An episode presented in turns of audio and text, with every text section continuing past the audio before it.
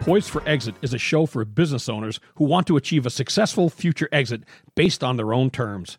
Your business exit will likely be the biggest financial transaction of your life, and for most, you'll have one shot at doing it right.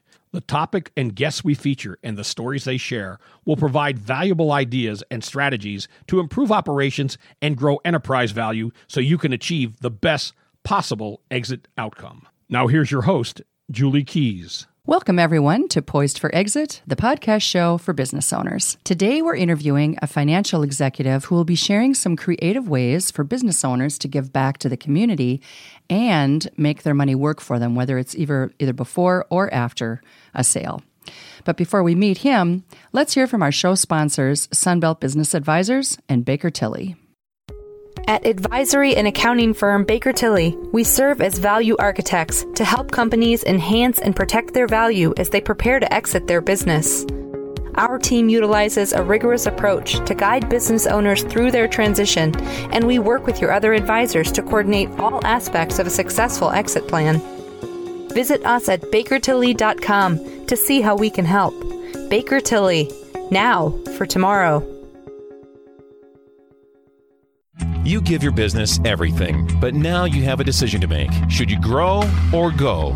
Every business owner will exit their business someday. It's a big personal and financial decision. The best business owners know what their business is worth and they know their options.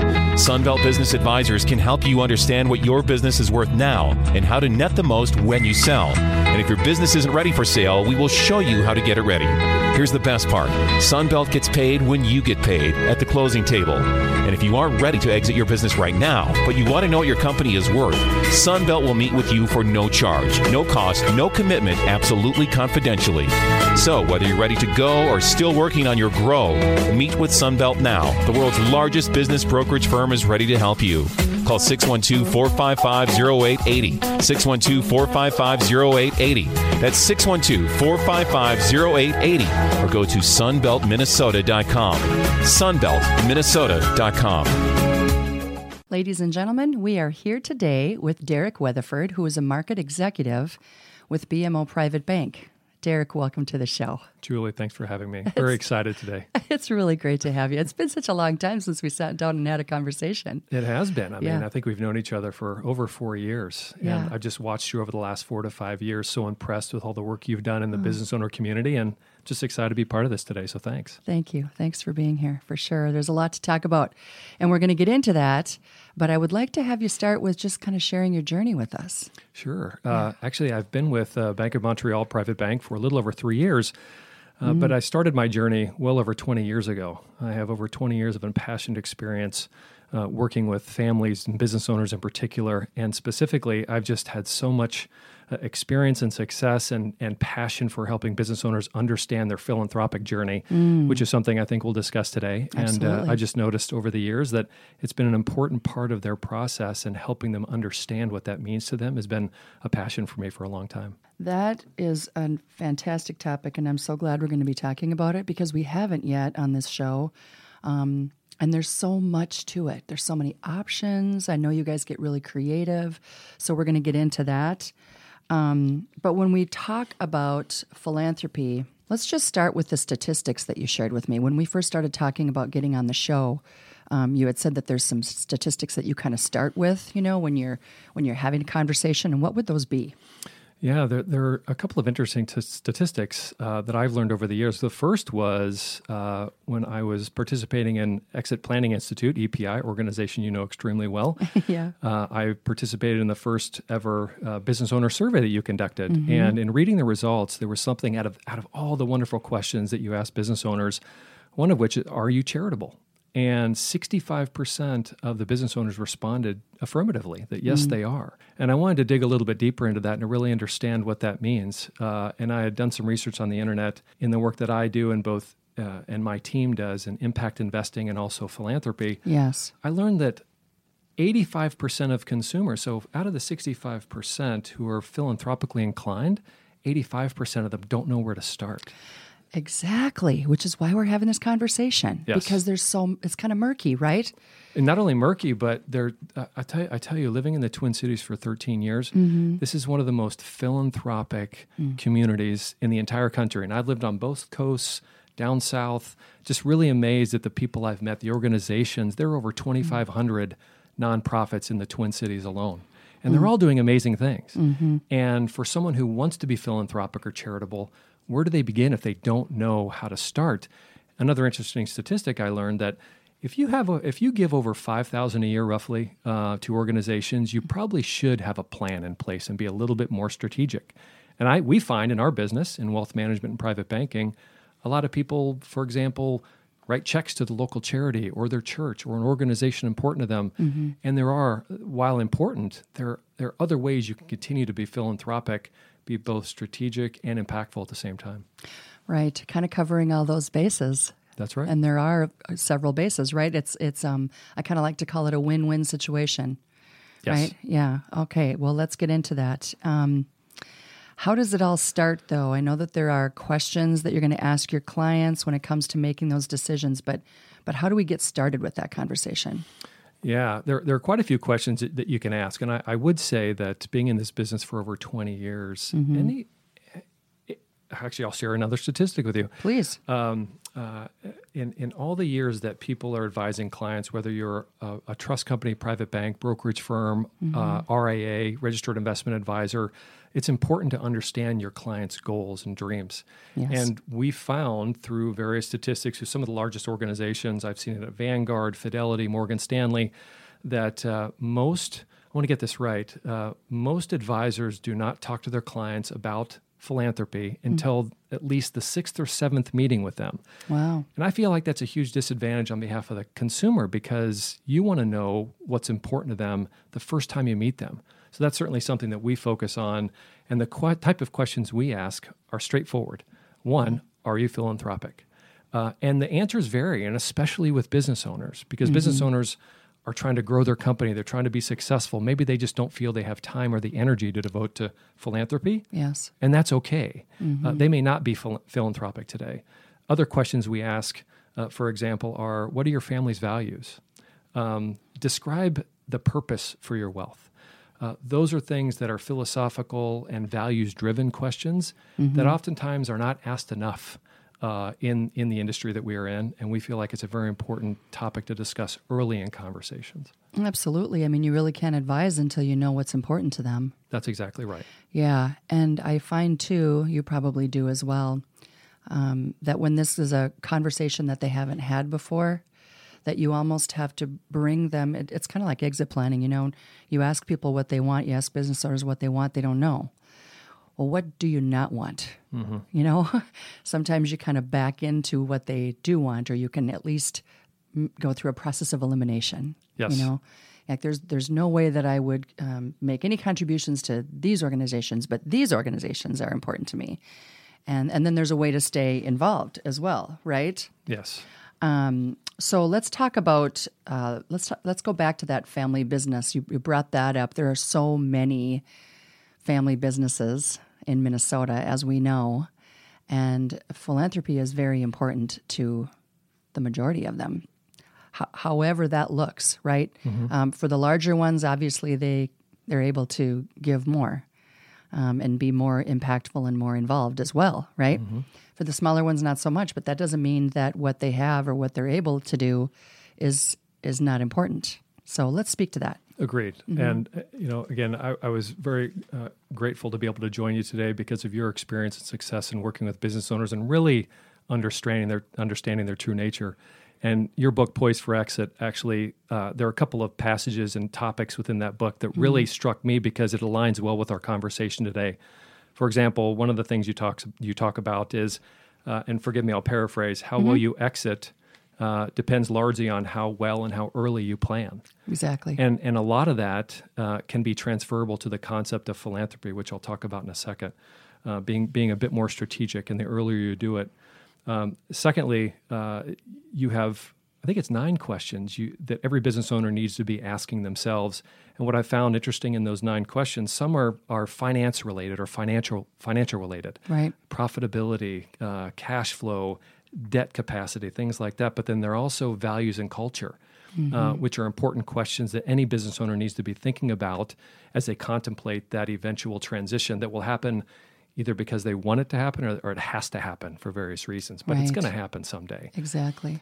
And the concept of philanthropy is is extremely important because one, uh, you have to be you have to think of it from a, a perspective of is it mission friendly, your organization or your company, uh, and does it align with your personal values? And secondly, is it tax friendly? And that's obviously where a lot of business owners, as you know, want to be spending much of their time. And when we talk about philanthropy with business owners, we still want to understand what's truly in, in their heart. Are, are they philanthropic for the right reasons? Uh, and some of whom are, yep, I don't want to have to pay taxes if I don't have to. So, Yes. sure, I'm happy to become philanthropic if it makes sense. Sure. And that's okay too. Sure. Um, but some interesting and important things for business owners to be thinking about.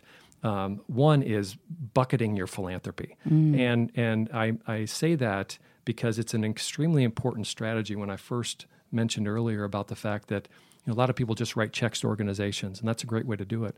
But there's so many different ways you can you can be more strategic with your philanthropy and your giving.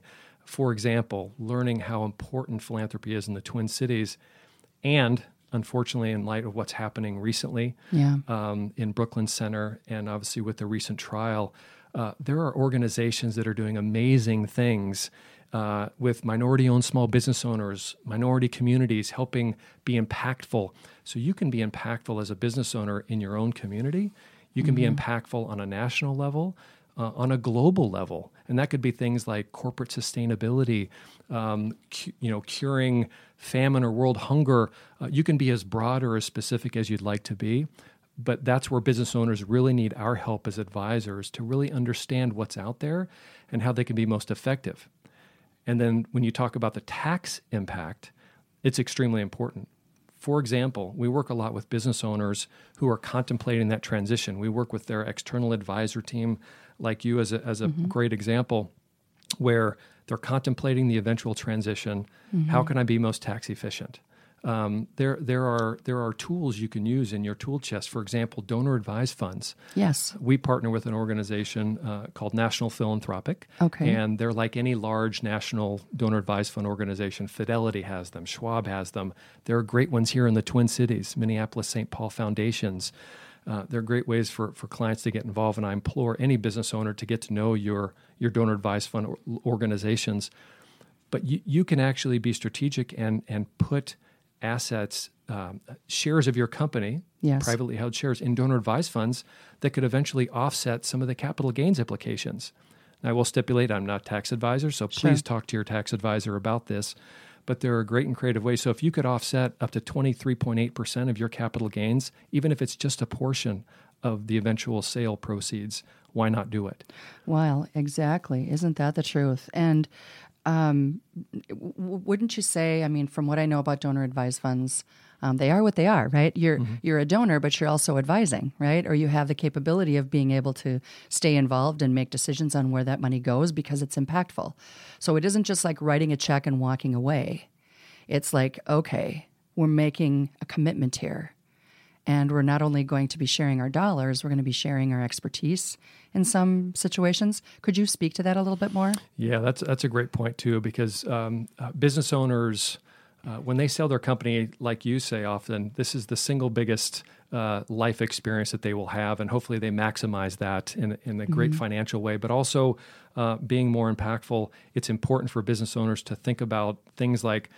What role do I want to have once I've sold my company? Can I spend every day on the golf course, or can I spend every day in my art studio, or can I spend every day on my boat? Probably not. So, so business owners more than anybody tend to tend to get antsy quickly, and they want to move on to the next thing, and the next thing can be philanthropy. And so, really trying to understand, um, sitting down. Uh, uh, writing down what's important to you, what's important to your family, what type of organizations are important to you, what type of time commitment do you want to offer? Uh, Are you capable of offering either before you've sold your company or after you've sold your company? Right. What type of role do you want to have in the organizations that you want to support?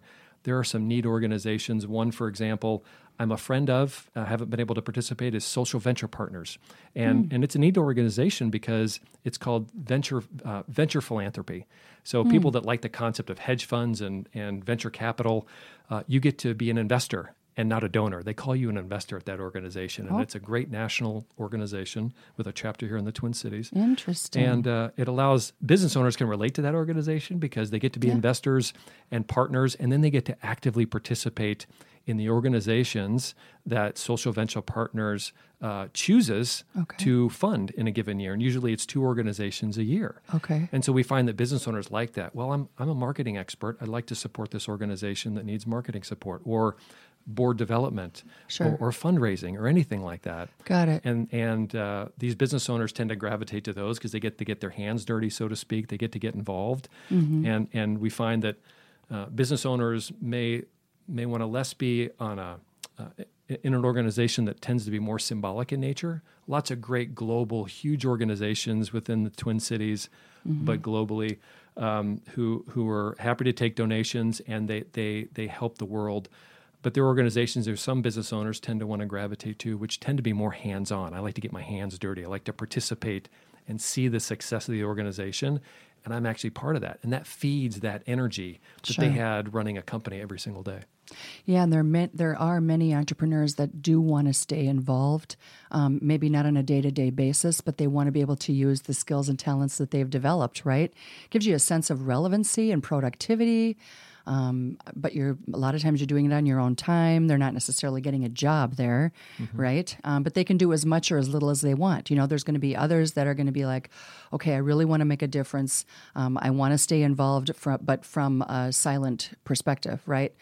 Um, and make my decisions that way and just kind of monitor that way. So they can go one way or the other, or, or whatever's in between. That's exactly right, and I think that's why it's so important to sit down with with your family and, and think about what's important to you and wh- what role you want to have, and then you get to make that decision, knowing that certainly the the the money that you're contributing is of the utmost importance to all the great organizations we have in the Twin Cities and nationally. Uh, but then you get to you get to decide what role you want to play, which is important. Well, I want to ask now um, about your role in all of this, Derek. Okay. When you're working with a client, um, tell us about what that looks like. What's a typical client for you? What's your role? How does that all um, look? Yeah. So Yeah. so uh, I lead a team of uh, 20 really articulate, smart professionals here in the Twin Cities, and we are a trust company, and so we focus on uh, a full breadth of services, and uh, those things range from um, uh, strategic planning, estate planning. Uh, strate- u- the use of strategic leverage, helping helping business owners, for example, use leverage to diversify their balance sheet in a meaningful way, and, and also transfer their wealth to future generations. So so we work with our our clients, external advisors, uh, as part of a bigger team, and that's usually their attorneys, their CPAs, uh, their their exit planning strategists, um, Mm-hmm. Right. like you, Julie. For sure. And and we're all working on behalf of the clients. And so our clients typically are those with uh, liquid uh, net worth in, in the three to fifty million dollar range.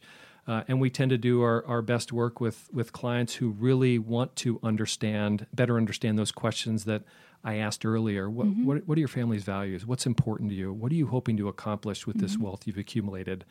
Or this business that is the single largest asset that you own and now you're going to be selling it and it's a new chapter in your life what's next and how can we be of help to you? And so um, we really get, gain a lot of energy from working with our clients but also our, our clients advisors because if we're all sitting on the ta- at the table together and making sure that we are focusing on the client's goals and not everybody's siloed interests uh, those tend to be the best relationships and the best outcomes for the clients Absolutely. Um, I truly believe in collaboration, as you know. And again, it kind of goes back to that whole win win philosophy, right? Um, if we're doing the best job we can for our clients, then our clients appreciate us, they refer us out, our, our relationship grows, flourishes, and, and stays together, right? Um, and then the client, of course, wins. And so that makes us all happy. Yeah, I, I would say, Julie, too. That that's an important component because um, you know I mentioned early on I've I've I've watched you and been able to get to know you over the last five years, and it's extremely important to me. I, I'm I'm a student as well, and I like Oh, to learn from really smart, articulate people in their own specific area Mm-hmm. uh, that, that, that where they excel, and and that's one thing. Um, you know, you and I were introduced by Chris Cobald, who's a mutual friend of ours. Yeah. Some someone I consider probably one of the best uh, connectors in the Twin Cities, and uh, I, I strive to continue to to achieve that type of uh, connectivity because it's important when you're able to do things for people and make meaningful connections that help people do business together, but also just be successful. And Right. I think uh, I, I'm in my infancy relative to a lot of you that have done a great job of being connectors in the Twin Cities. And and what I see, the, the common trait is you just want to do what's best for the people you're connecting with and the clients you serve. And that that's what that's aspirational for me. So thank you for that. Oh, absolutely. And um, yeah, it's great. Chris is awesome. She's a good connector for sure. So um, when we talk about all these options, okay, um, and and the creative ways that you guys can can put a plan together for a business owner who wants to be philanthropic, I imagine that it's something that rolls out over time. Um, I'm I'm sure that there are you know we talked about different paths and and you know kind of an approach. Um, maybe we could elaborate on that a little bit more. Yeah, I th- it is a process. I think that's first and foremost uh, what we try to teach our clients and educate our clients about. Um, maybe they were writing checks to an, to an organization or their Yeah. church, et cetera, which was easy for them and it, it was kind of a no brainer, but it but it was meaningful. And and so our role uh, with our clients is to really help them understand that it is a process, kind of like an estate plan. Uh, where you can't just draft a document and let it go for 10 years. You always have to be revisiting that. Exactly. And that is one of the key things about philanthropy. Uh, you first have to figure out if you're philanthropic, and if so, where do you want to be philanthropic? How much time do you want to spend? And we put together a roadmap for clients uh, because I've I've spent 12 or 13 years working really hard to get to know the philanthropic community. I try to come alongside my team and help with the clients in certain instances where we ask some of those tough questions um, and, and really try to understand, get them to really think, because it, it becomes an emotional journey for, for business owners to be thinking about this. Because likely, if they do have organizations that are extremely important to them and they're passionate about, then let's figure out how we can we can build an infrastructure and a strategy utilizing things like donor advised funds or mm-hmm. simply writing checks. Um, or creating a private foundation, which which historically has been a very popular thing with with wealthy families. Uh, but there's so many different ways to be philanthropic, and and we just help them along the along the way, and letting them know that it's not one and done. Let's continue to have this conversation at minimum annually, just to make sure your Yeah. your feelings, your thoughts, your emotions haven't changed, and and maybe maybe your goals have changed uh, from a tax perspective. So let's re, re, rejigger that and, and talk to your CPA and let's figure out how to best make it most meaningful and efficient for you. And that um, this whole conversation really fosters the the um, perpetuation of their legacy. You know, in a whole different way. And legacy is very important to a lot of privately held companies, um, especially family businesses. And so this is just another way to be able to carry that on.